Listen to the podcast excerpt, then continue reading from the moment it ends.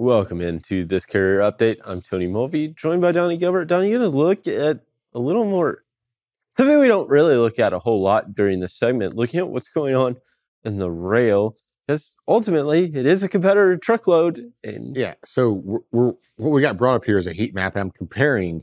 Uh, this is the year year over year changes of uh, spot rates for rail on several different lanes. So uh, Los Angeles to Denver, down 22.7%, still running at $4.22 a mile. This is door to door delivery. Yep. By the way, uh, Chicago to Denver down uh, 15.2%.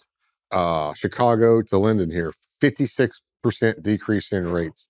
Now, what's important about this is, is as a carrier, you need to pay attention to these rates that are on here because if these spot rates drop down too far below uh, your truckload spot rates on these lanes, then you're going to be there's incentive to for a shipper to move it to intermodal to the rail. Yes, yep. and so they can compete with um, your spot rates with trucking when they drop well below the trucking spot rates. Yeah, I mean typically they're in that fifteen percent, and this is more on the contract side in that fifteen percent discount. Right, you pay a premium for truck service, and that is important to remember. Like these will naturally should naturally be kind of below what you'd see on the truckload side. But if they get if that gap widens too much, you have an issue. And the one that stands out to me, I look down there, Los Angeles to Chicago, right? A dollar forty-one.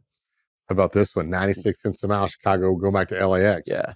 So yes, uh, and if you're you need to pay attention to these as a carrier because if you run, if you're trying to run Chicago to Atlanta and you're trying to run it for 325 a mile, and you see here rails down to 296, and you're not picking up any volumes on this lane, this is the reason why. Yep. It's all going to rail, or a lot of it's going to rail.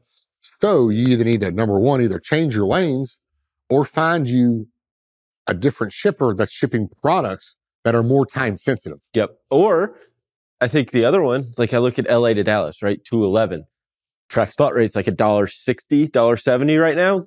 That's when, hey, we can offer this uh, better service but hey, maybe help boost our rate up just a little, right? Where you're now competitive because now you're operating a discount to the rail. Yeah. But, Let's go to the next one. I've got some of these rates brought up, and I believe that is one of them. LAX to Dallas, right here. It's been declining and it's down to 211. You are correct. And I believe you're right. It was something like a dollar seventy-eight or dollar yeah. sixty-eight. So yes, they can go to these customers that are shipping rail and say, "Hey, we can put it on a truck for you, and we can beat this time on the rail." Because really, you know, of course, this is more than 700 miles, but only rail lanes really 700 miles plus are really saving money with the rail. But uh, you can go in and use these numbers and you can beat some of these rail prices because spot rates are so low.